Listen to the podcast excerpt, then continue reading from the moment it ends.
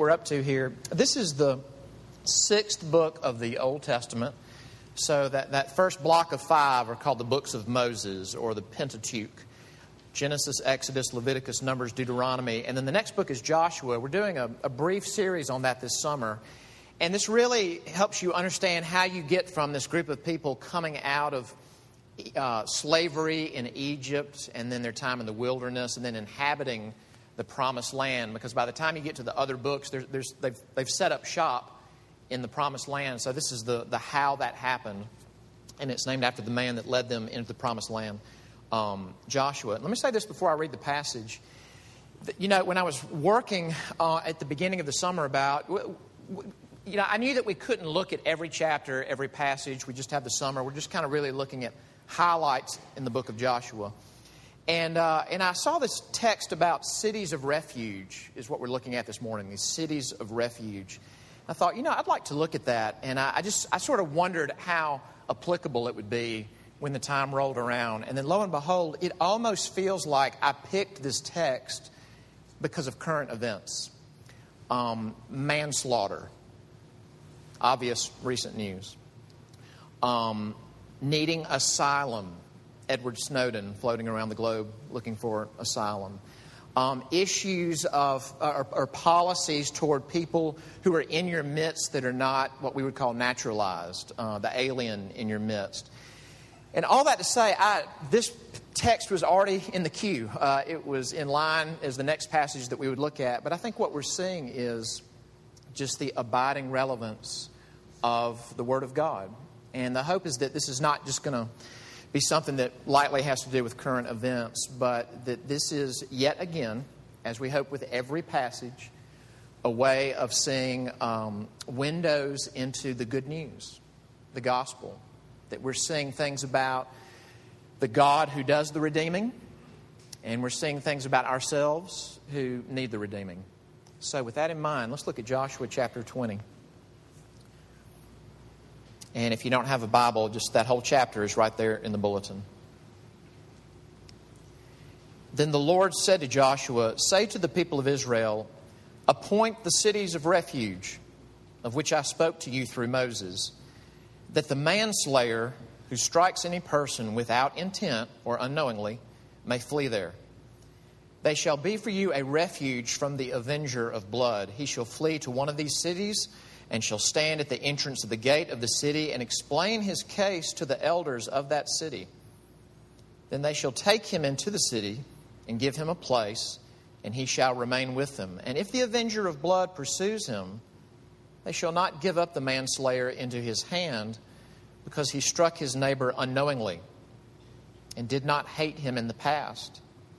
And he shall remain in that city until he has stood before the congregation for judgment until the death of him who is high priest at the time. Then the manslayer may return to his own town and his own home, to the town from which he fled. So they set apart Kadesh in Galilee, in the country of Naphtali, and Shechem in the hill country of Ephraim, and Kiriath Arba, that is Hebron, in the hill country of Judah.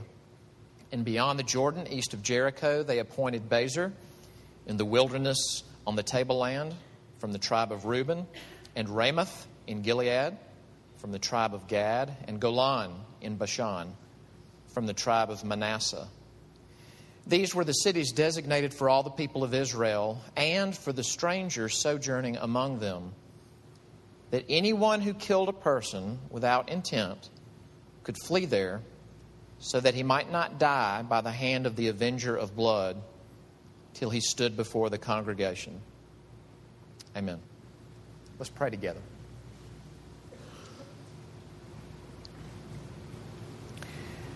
Father, as we come to your word, we want to pause and think about the Lord Jesus when he had just been raised from the dead, standing with those disciples on the road to Emmaus and telling them that they didn't understand the scripture and starting at the beginning explaining how all these passages, all their scriptures were about him. And Father, it seems strange to talk about uh, cities set apart for manslaughter, how that would be about Jesus, or how it would even be about us. But we pray that you would open our eyes that we might behold wonderful things from your word. And we can't do that for ourselves, but you can. So please do. And we ask this in Jesus' name. Amen. I had the opportunity to meet a woman when, uh, when we lived in Nashville, which is where my family lived before we moved to Greenville. And in fact, we were in the same chaplain's sort of organization. And uh, she was a chaplain who did a lot of work on the campus where we worked and also did a lot of work in Nashville, very recognized by the city for her work, especially for a ministry that she started for prostitutes. And she had just really had more knowledge and insight about their real lives, what leads to it, how a woman becomes involved in this, what they deal with, what justice and injustice looks like for them than, than anybody that I've ever personally interacted with. And I remember her making the point, just we were having a group discussion and this came up, eh, um, because one of the things she would do is she, you know, she didn't just like hang out her shingle that says prostitute ministry and wait for, you know, people to show up. She really went out pursuing where this was going on and would go out with other people into really dicey parts of the city, wee hours of the morning, and sort of find the people she wanted to minister to. Um, but she said something that had been very disheartening was to see the response of law enforcement to the, to the, the murders of prostitutes. Because she said that she felt like what she saw again and again and again was sort of a throwing up of the hands. And, and I'm, I'm, not citing this to throw, throw law enforcement under the, under the bus. That, that's, that's not the point. This, but this was her observation she said what she saw over and over was kind of a shrugging of the shoulders of, you know, I mean, when you're involved in an incredibly high risk lifestyle, these things happen. And her response was, I get that, believe me, I get that, but they're people. When the woman decides to be a prostitute, yes, she's a prostitute. It is incredibly high risk. But she's a person. Like, are we growing accustomed to the murder of people? Any kind. And I thought about that coming to this passage, and just after I sat with it for a while, because I just, even as I reflected on it, I thought about my own, I don't know, just my own inner life. We are surrounded in a fallen world with news of people dying. And sometimes it's for natural causes, sometimes it's for sickness. But people kill and get killed all the time. And that's always been the case since the world has been fallen. And then with the 24 hour news cycle, you're always hearing about people getting killed all over the place. And it's just, it's so taxing to try to be emotionally involved in that that finally you kind of almost as a survival mechanism have to go, people get killed. And so, at some level, you sort of have to get desensitized to it. And if there's anything that this text is shining and blinking to say, it's this God has never become desensitized to killings.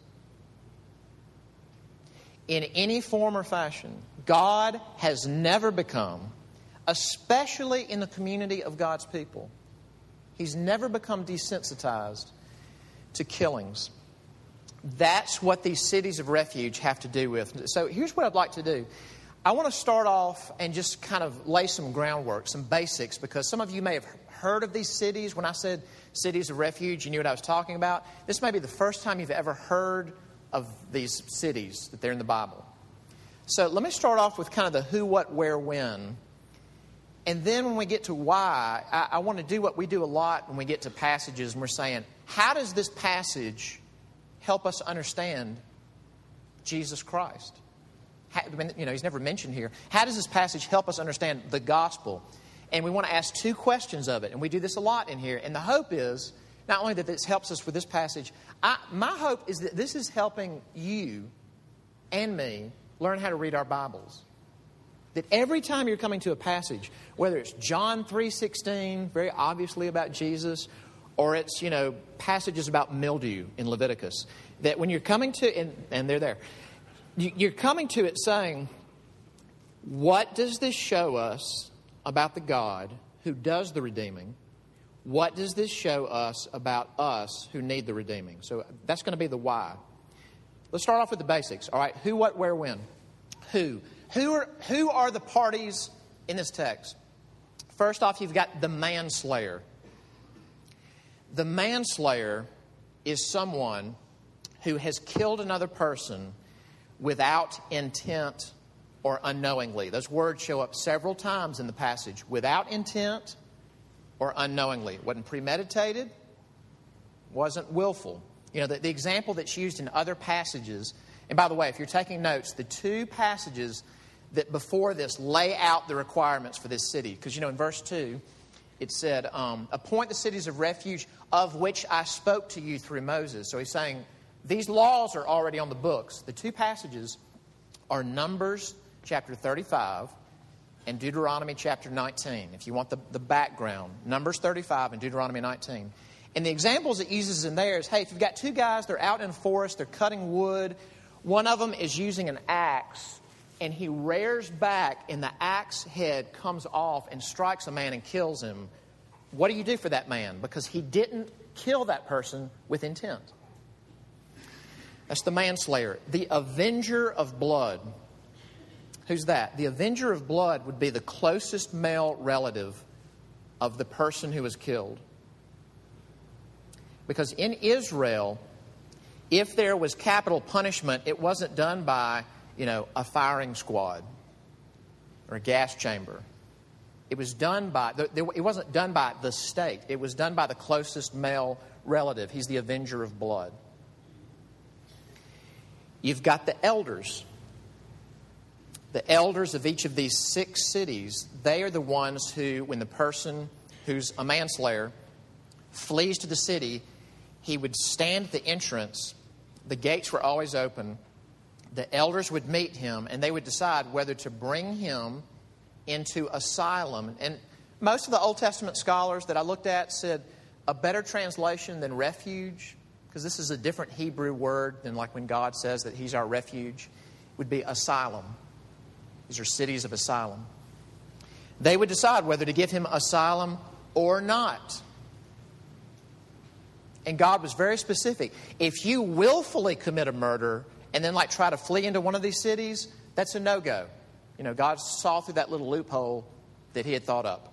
All right, so if they if they got there and they realized this was with intent, you're left to your own devices, or you stand before the congregation. There's the elders, there's the congregation. God's people are involved in the decision making of justice. And there's, there, there's one other party I want to mention. I can't spend a lot of time on this, but I, I can't not acknowledge this. Look at the end in verse 9.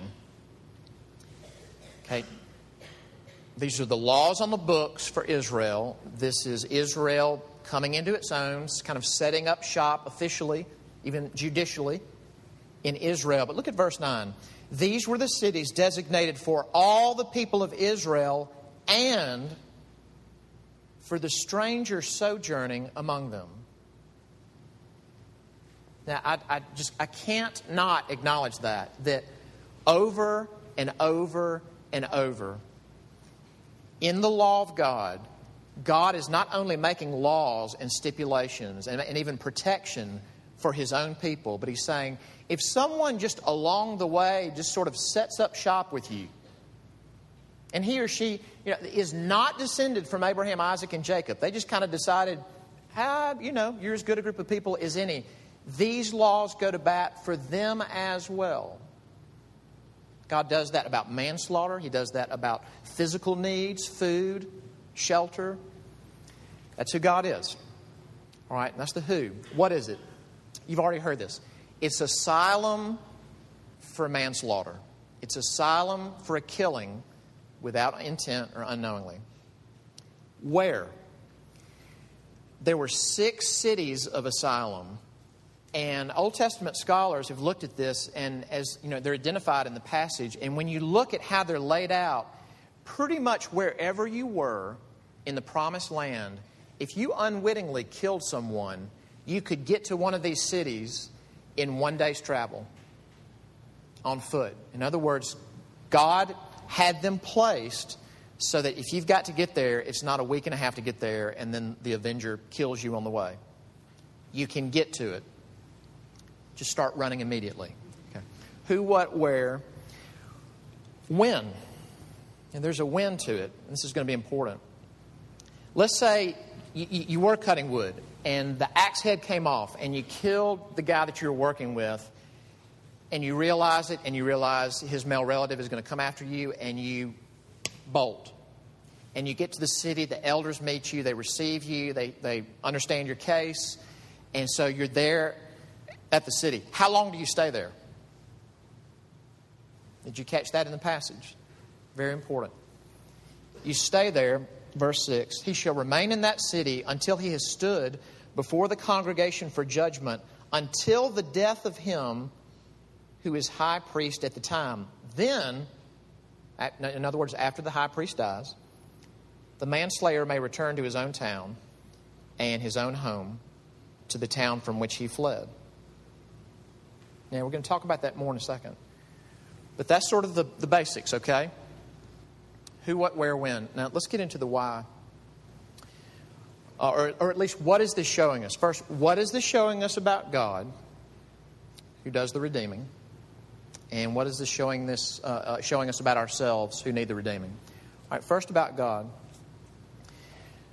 First thing I'd say is this it is showing us, and we've already said this, that for God, every death is significant.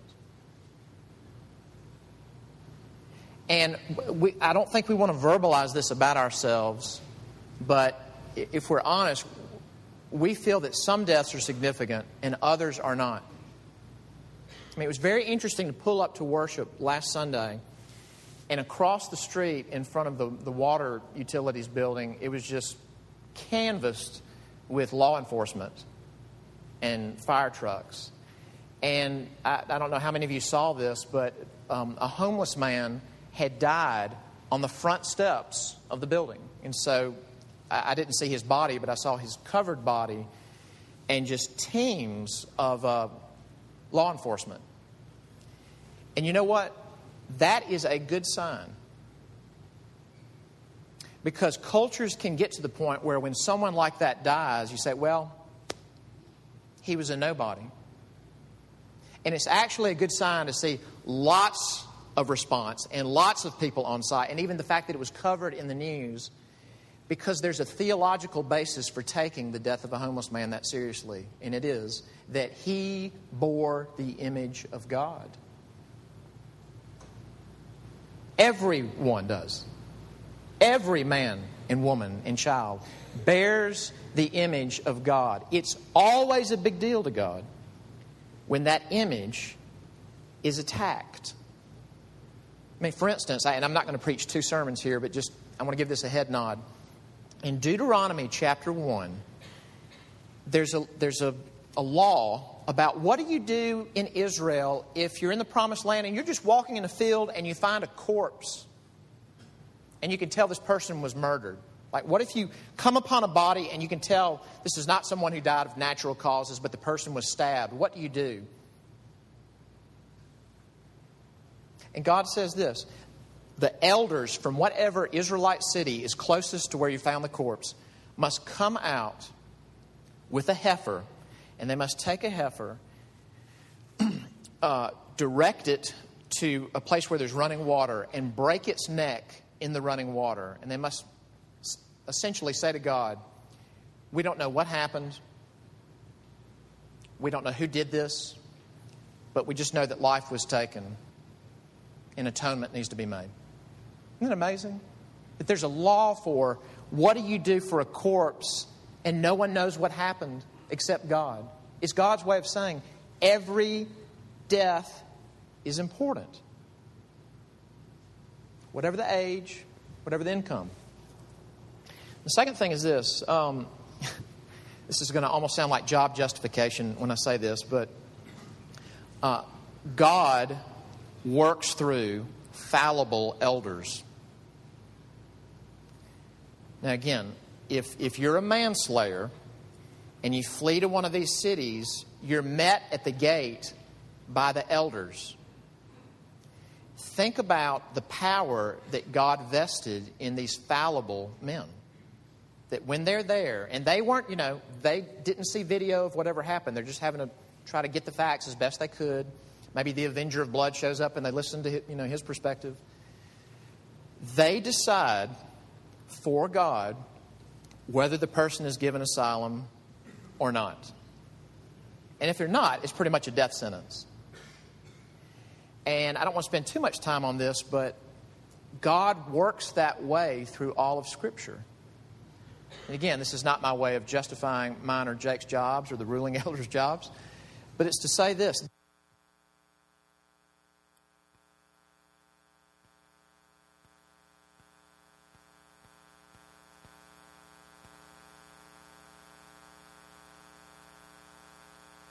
Wasn't I just now? Okay. Yeah, Joshua. It's a fantastic book. Let me pick back up on that. Uh, all that to say, I don't want to spend a lot of time on this, but you just you see that in the elders of an Israelite city are not an exact parallel to the elders of a local church, but you know, I, I want you to think about even how God incarnate spoke about fallible leaders. The apostles were fallible. I don't mean in the writing of Scripture, as they were led by the Holy Spirit, but I just mean you're sinners that made mistakes. And he said to his apostles, You know, whatever you bind on earth will be bound in heaven. Your decisions will have heavenly parallels. Whatever you loose on earth will be loosed in heaven. I'm giving you the keys to the kingdom. Huge points about the church and authority and office.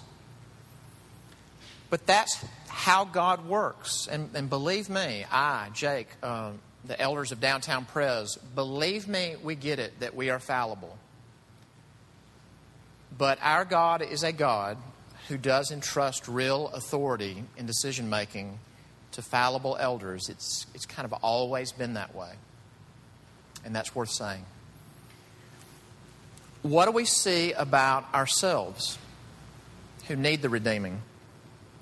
Um, first thing is this, and really this, is, this, this drives the passage a lot that anger and vengeance are insatiable. You know, one of, one of the stipulations in those earlier passages that I mentioned, Numbers 35 and Deuteronomy 19, one of those uh, stipulations was that if you have fled to a city of asylum, and then maybe you just kind of feel like you need a change of scenery, Maybe you want to step out of this, you know, because their cities are not like Greenville. They're pretty like little medieval kind of towns with, you know, gates and walls. If you decide that you need a change of pace, maybe you want to do, you know, work on some distance running or something, and you step out of the city, God says, in, in effect, if you ignore the provision I've made for you and the avenger of blood finds you, he may kill you. And that's telling us two things. Number one, don't ignore God's provision, and I want to circle back to that. But number two, man, once anger is on you, once you have kind of thrown the switch for vengeance, it's hard to unthrow it. I, I, I told Dana just this past week, I said, you know, you know who someone that I feel like I get is the Hulk. And I know he's not real. I understand that. And I understand that he's computer generated. I get that. I just mean that to me, anger is not, I just rarely feel miffed. You know, I wish I had the power to grab like an F 22 out of the sky and throw it to the ground. You know, I wish I could smash one alien with another alien. I, I get where he's coming from. Just don't have the physique to back it up. And, uh, to state the obvious, but you know, a little bit more pointed uh, as an example. I guess confession is good. Just last week, um, in a moment of anger at the dinner table, I threw my fist down on the table. It ruined everything. It just killed our dinner. Killed it. And in fact, I'm getting angry thinking about it. Just kidding. Um, threw my fist down and made the round of apologies. Next morning, reading my Bible, and I'm reading the book of James. Great book. Preached on James one time, and I get to the phrase in chapter one the anger of man does not produce the righteousness of God. You know, it's the feeling of the arrow going. And you know that. Uh, Proverbs says it's the fool who gives vent to his spirit. Isn't that interesting? Because we tend to think, oh, it's almost like anger, the desire for retaliation is this liquid inside of me. And if I don't give some kind of pressure release to this liquid, then it's going to hurt me. And Proverbs says, actually, that's the thinking of a fool. You know what a fire does when you vent it? It stokes it. And this anger thing is a bigger problem in our Christian lives than we would probably care to admit. It will take us down. Uh, the older I get, the more it frightens me about my own self. And should frighten in a good way all of us. When cities have to be set aside to protect people from anger and vengeance, that's telling you something about who we are. But I don't want to leave it there because, I mean, we've, we've got some points here about our anger and elders and, and things like that. But just at the end of the day, all right, so I don't know. What do I do with all this? And I, I want to make this the last point is what the cities of refuge show us is that there are things that I can't resolve that only the high priest can. And this is the most important point. There are things that I can't resolve that only the high priest can. I want to, I've already read this verse, but I want to read it again. Verse 6. And again, picture the circumstances. We were out working. Let's say this. Let's say a guy is, is clearing land and there's a drop off and there's a, you know, boy, Judea has tons of big stones and rocks. So let's say he and some guys, they dislodge a big stone and it rolls down and they don't know there's a pathway there and it hits a person and kills someone. And the avenger of blood comes after this worker, you know, this farmer. He flees to the city of Asylum. He comes in, the elders allow him to stay. And he stays for however long the high priest lives. You know, one New, one New Testament scholar made this point. He said, A city of asylum was simultaneously a refuge and a prison. So no one woke up knowing that was going to happen. But now you're both protected and you're incarcerated until the high priest dies. But then it says this when the high priest dies, what do you do? It's resolved. Isn't that weird?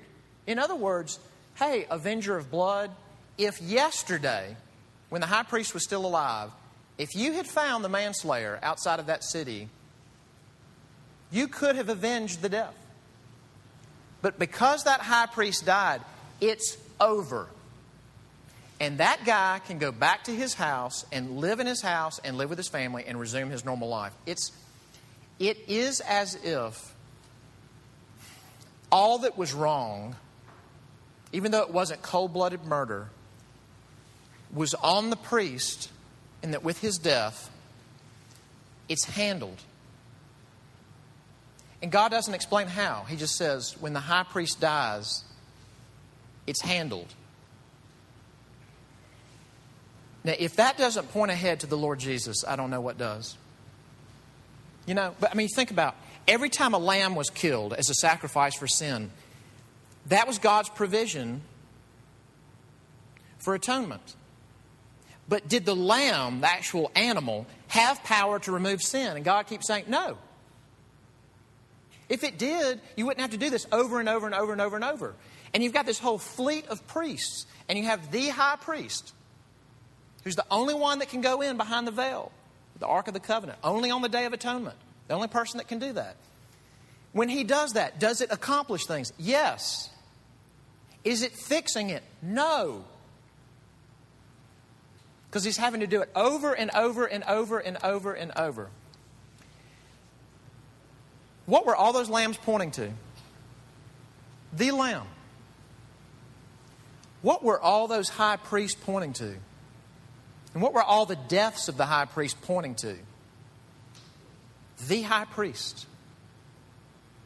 And as, as I, I, I love to look at whether, whether and I'm, I'm not trying to be inappropriate, but whether Jesus' privates were covered or not, we don't know. But he was essentially naked, the second Adam, on the cross. But he did have one thing on crown of thorns. Why were there thorns right there in Judea for some Roman soldier to grab and fashion a little makeshift crown? Because the earth is cursed. Genesis. The, the thorns are the symbol of the curse. And when Christ dies for his people, wearing this crown, he doesn't just take away the guilt of all our willful sin, although he does that. Hallelujah. But with the death of the high priest, he's bearing on his body the fact that this is a big, fallen, messed up world. And things happen to mortal people that shouldn't happen. And it may be that it's no one's fault, but we're still left going, okay, I get it that it's no one's fault, but like, that's horrible and I don't know where to put it. It went on him. It went on to him. Do you understand that in 1 Corinthians 15, Paul says that the work of Christ accomplished something which means that the perishable will put on the imperishable? That the mor- mortality will put on immortality. Something's going to happen to God, God's people where it's not just that you won't die, you can't be killed. Immortal, mort. What's the mort? Mort is death. To be immortal is to be unkillable. That the work of the great high priest is to do something where, for his people, if you trust him, if you believe him, he will not just take away our sins, our soul, but one day our bodies will become imperishable. And when the perishable puts on the imperishable, when mortality puts on immortality, then the saying will come true death is swallowed up in victory. The work of Christ is not just to take away sins, although He does that. But, guys, it's so that one day the axe head cannot hurt you. The crash cannot hurt you. The crash cannot hurt you. Because the high priest has died, the immortal became mortal so that mortals can become immortal. That's who God is. Amen. Let's pray together.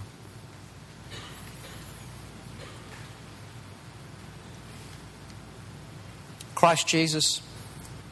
Son of God, we thank you with all our hearts that you died to set men free and you died to take away guilt and sin. And we sing about it and we say it and we're about to celebrate it, but we want to thank you, Lord Jesus, that you, immortal God, took on mortality so that mortal believers could become immortal. That one day we could go into the city where the gates are never shut because there's no more danger. And Father, if there be any here this morning who have not yet believed in the good news, good news for their souls, good news for their perishing bodies, that you would grant saving faith. Lord, for those who do believe, fortify, strengthen us. Encourage us with your word. Feed us. We ask in Jesus' name. Amen.